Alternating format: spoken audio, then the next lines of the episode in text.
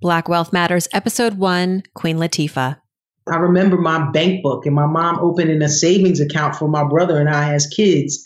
And we got to put a little bit in that bank book and look at what was in our savings account. And then you grow up and you realize, wait, that's not the account that we should have had this money in.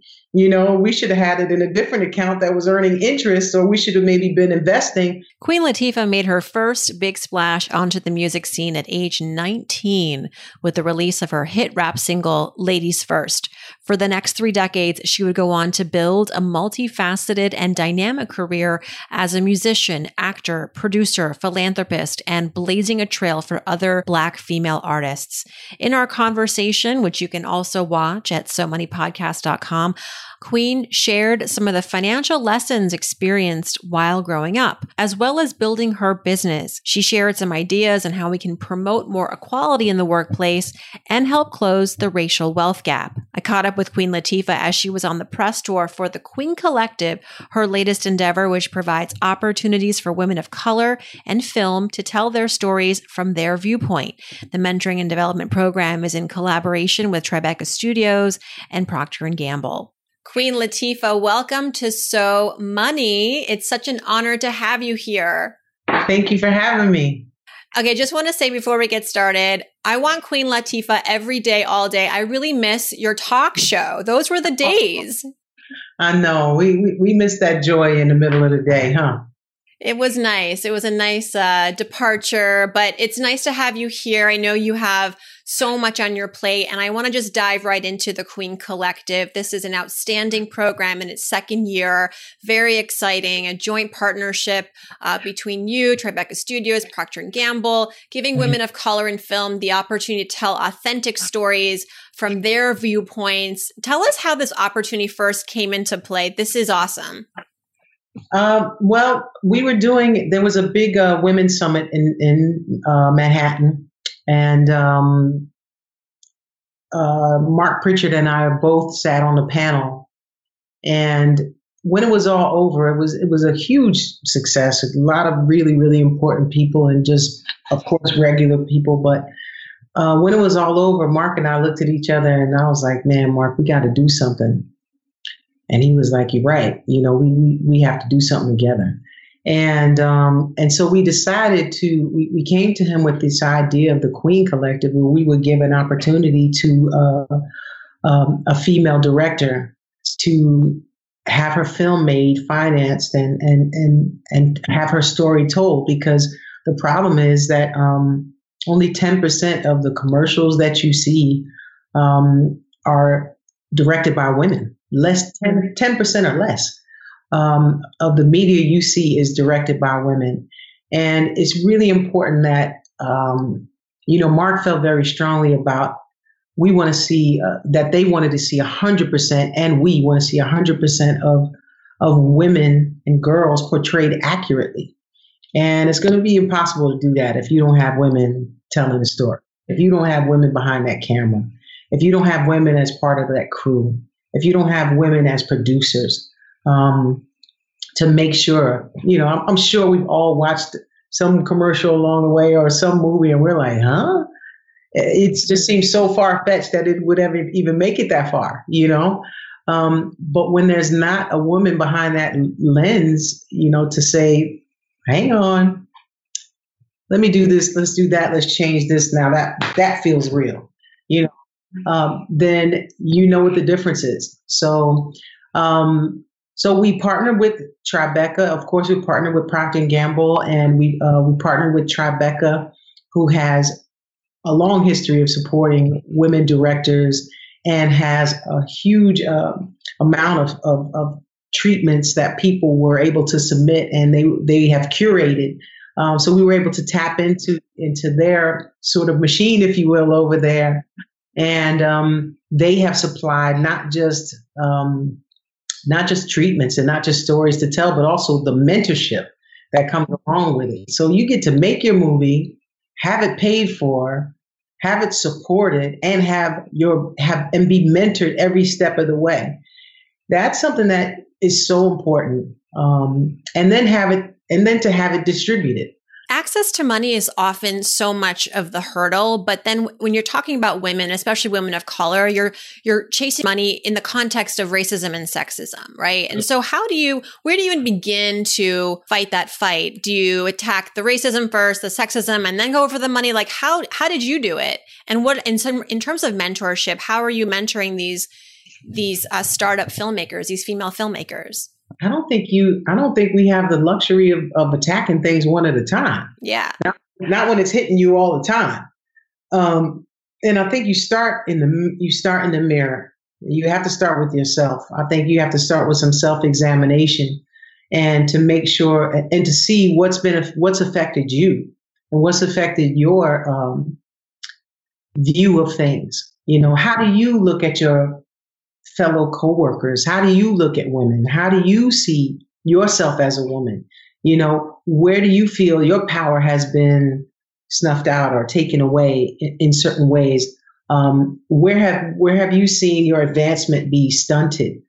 Um, and how can you make change there? And how can you connect with other people who have been through what you've been through, perhaps, and coalesce um, and and create more of a movement and not be alone in it? And so for me, from the moment I made the record Ladies First, it was it wasn't about uh, telling guys I don't like the way you talking to me, which was true. Um, but it was I said, let me look at us first. Let if we're if we're standing next to each other, they have no choice but to treat us the way we're supposed to be treated. It's always about let's connect with each other. We're stronger in numbers when we stand up for ourselves. When we connect with each other, um, they, the, the system is going to have to change, you know, um, at some point. So we've we've seen the the numbers behind what happens when you hire a female director. Uh, see the diversity that occurs in the hiring practices behind the lens. And so one person at a, one person can make a big difference. I I can attest to that. Um, being a person who's gotten to the point in her career where she could decide who was hired and not. I made sure that anyone producing a film for me actively sought a diverse group of people. But if I did not make sure that it was done, then the same people would have been hired again and again and again. And I would have looked out past that camera and seen a, bunch of people who did not look like the America I know, which is very diverse, you know? So I, you know, I think we can do it one step, you know, one step at a time but this is this is one way to do it whatever you can affect to change it you have to do something it was NYC women filmmakers that put out a quote this week that said film and media is one of the most powerful ways the country can disseminate white supremacy to the world. We often forget the power of film and media. We consider it entertainment, but it's much more than that. It's a, it's a tool to fight systemic problems. And it's a tool to promote them, you know? So we have to we have to realize that uh, you know you can use that same you can use media to promote those terrible ideas. You know you say hey somebody robbed me today but then you put up a picture of the person who did not rob you um, and you, you show that they're a person of color then you if your volume is down you think oh a robbery happened. Oh that guy did it.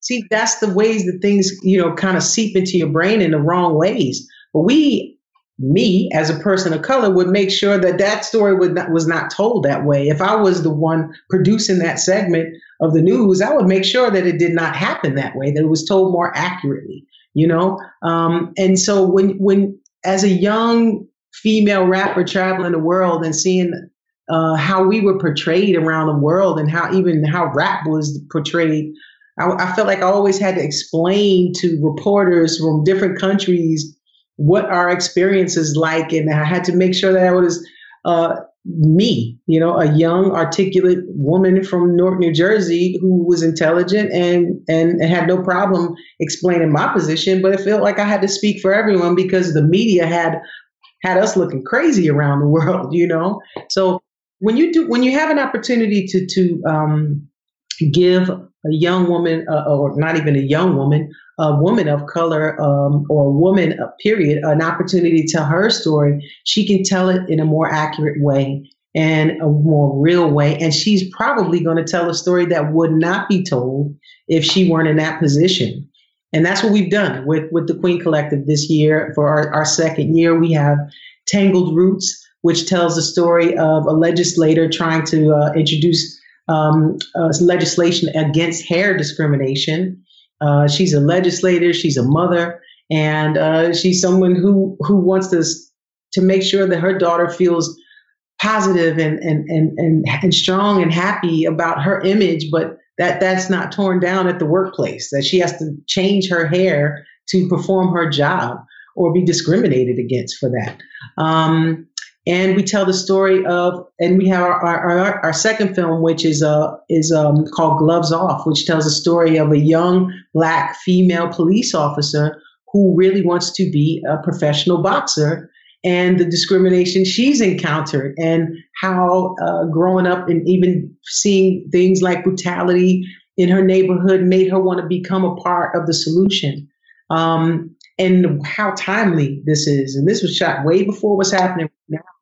Um, but I think it's important that we see these two stories, having rewatched them again, they're even more relevant now because you get to see what the challenges are of introducing a bill in your state house, which is mostly white men, and how difficult it is to even get them to hear something that is important to you and is affecting you. Um, and it's, it's a glimpse into our political process as well, which is perfect that people see right now and see how important it is for them to be involved in our political process. You know what I mean? Uh, from someone who comes from the community. So I, I think these are really powerful stories um, that we're going to show on BET on the 13th. Yeah, so just to um, amplify that, BET Networks, June 13th, 9 p.m. Eastern. Uh, that's when Gloves Off and Tangled Roots will be premiering.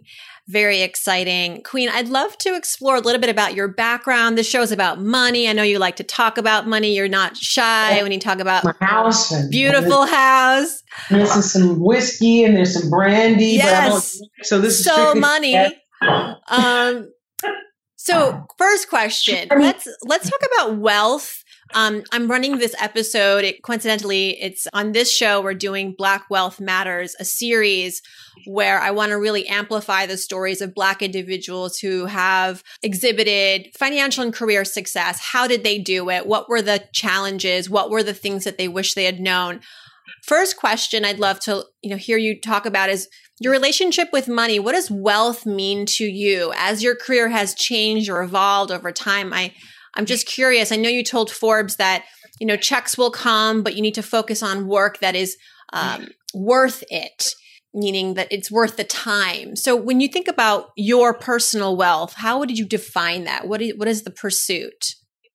Oh my God, that is such a big question. Yes, and we have 60 seconds. No, I'm kidding. All right, so um, I think wealth number one starts with, uh, for me, uh, my idea of what family and friends are. So my wealth is a, is emotional wealth and, and family wealth is important to me in that sense.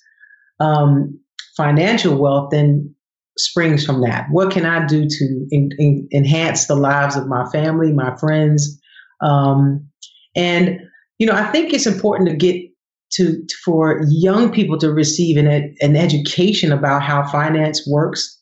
I didn't, for, for my family, it was about uh, my mom open. I remember my bank book and my mom opening a savings account for my brother and I as kids. And we got to put a little bit in that bank book and look at what was in our savings account. And then you grow up and you realize, wait, that's not the account that we should have had this money in. You know, we should have had it in a different account that was earning interest, or we should have maybe been investing, but we didn't know. And so I think financial literacy is really important uh, for creating Black wealth. Um, I think for us to understand the power of our dollar and to make sure companies respect our spending and respect our dollar and reinvest in us is very important as well because that way the money keeps going around. And I think, um, uh, you know, just kind of having a plan in terms of what your goals are and what you would like to accomplish. You know, I feel like some of the greed that we see and, and the reason we can't spread the wealth out a bit eh, is because there's no out for a lot of the, the people who are making a lot of money. There's no enough. There's no goal. The goal is to keep making money and making money, but that's like a hamster on a wheel. You know what I mean? There has to be some end game that you say, okay, what do I need to to make sure my family is good, to make make sure I'm good, um, that that my community's good, or the things that I want to invest in in life, or you know, I can I can always support this organization or that. If those are the goals that you have for your life, then those are the things that you can work towards. And then you say, okay, I'm at this age, I want to kind of just hang out and and not have to work well then now you got a goal. You got something to work towards. But if you just like working to work i'm not with that. You know what i mean? Um that's just me. I'm only speaking for myself. But i, I don't want to work just to work. And you know i want to i want my work to be worth it yes because i'm i'm putting my life's energy into this and I want the time that I spend away from my family and my friends to be worth it. I want to be doing a job that fulfills me, makes me feel happy, that even when the hours are long and I'm exhausted, I leave there like, yeah, that was a good day's work. You know what I mean? And and I like that feeling. You know, so I think it's important for people to to make sure they're in careers or they're going for careers or creating careers that they feel good about you know, that, that are worth the time that they are, are, are spending. So they're not wearing it like this, you know, they're wearing it like this, you know. Um, those are just a few, just a few of the things. And and you gotta kind of watch the money. Unfortunately, as I started making money at a young age. At what was your first job? What was your first job? Well, my first job was at Burger King at 15. Um, I made minimum wage, um, but I was excited to see that first check. My first check was for like $87 and some change. And it meant that I got to like spend some money, but also give my mom some money, contribute to the household. You know, it was mm-hmm. cool. 15. It's great for a first job. Sure. It's a lot of burgers. you know, and I was the one flipping them. I wasn't on the register. I was flipping burgers. Yeah. So my second job was at a, a record store called The Wiz, and I was selling my own record. Like it was vinyl at that time. And I was seven years old. My first single came out. And people would come in the store and ask for my record. And it was like, you know, that's me, right? It would be funny, you know. And they're like, huh? This is you? I'm like, yeah, you want me to sign it for you? It was kind of a joke. I'm 17, you know. And then I started college at uh, BMCC, Borough Manhattan Community College. And then I left school. I left because I was like, this record is, these records are starting to play on the radio and I'm starting to get shows offers and I need to really focus my attention on this career, this rap career, and I'm gonna put everything I have into it. So I had a conversation with my mom. I said, Mom, Mom, I want to take a year off from college and I'm gonna put 100% into this career, this rap thing. And if it doesn't work, I promise you I'll go back to school.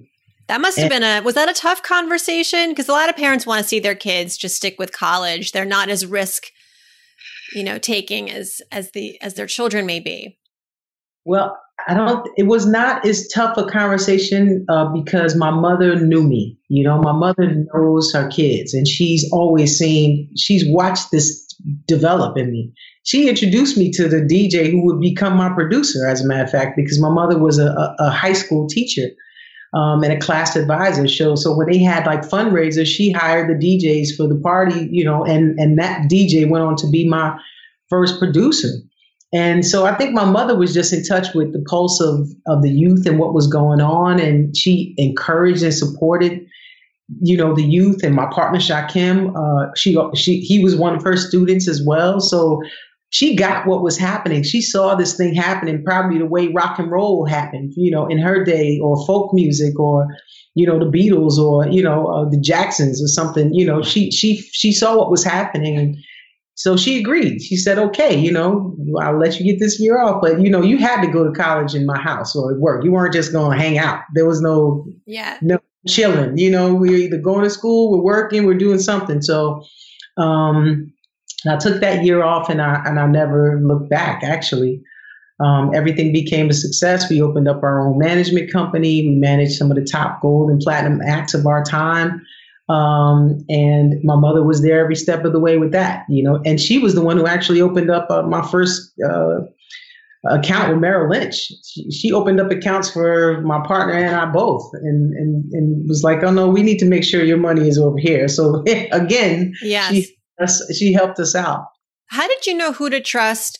How did you know which advice to take? So much of, um, especially in, the, in your business, in your industry, there's a lot of people that, um, fall victim, right, to scams and mismanagement of money and bad deals. And how did you stay above that? I didn't stay above that. We went through that. Mm. You know I mean? We went through that. We, we didn't get an education in rap and we didn't, you know, uh, we were learning on the job. We kind of, this was on the job training for us. We had some mentors around the business who helped us out with a lot of things. But yeah, I had to fire my first accountant because, uh, you know, I went to meet with them and there was no money in the bank. You know, it was like all of these checks had been written out to this and that and everything, and they were signing these things, and I, I had no money. So, needless to say, I fired that guy and that company. And it took a minute to find the right person. And so I eventually found uh, a great uh, accountant and, and honest person who's who just had some character and smarts. And and and we've been together for years. Um, uh, so that was I was very fortunate to finally you know find someone. And I actually found it through one of my one of our artists that we represented as well as my attorney. I found him through one of our artists that we represented. So um, you know we took some bumps and bruises and I've taken bumps and bruises through the years trying to manage things and learning I had to sign all my own checks and not leave things in other people's hands because they get away from you and you realize you're working, but you're not like watching where everything is going, you know, and, and, and it can get away from you. Um, so, you know, you just have to pay attention to it. You know, you have to pay attention to it and um, fire fast. fire, fire yeah. fast. Quick, quick, and move on. Find somebody with some with some uh, you know, find somebody with some character because it, it, it's hard to find. But hopefully, if that's what the goal is, you know, you, you hold on to them. Queen Latifah, thank you so much for your time. Congratulations on the Queen Collective. Uh, we wish you and the artists so much uh, continued success and be safe out there. Yes, and let us know what you think about it and join us, actually support us. We want to get some more female directors out there. So feel free to, I'm calling on all of the business community yes. to join us and support the Queen Collective. Thanks so much to Queen Latifah for joining us. For the full transcript of our conversation, head over to SoMoneyPodcast.com.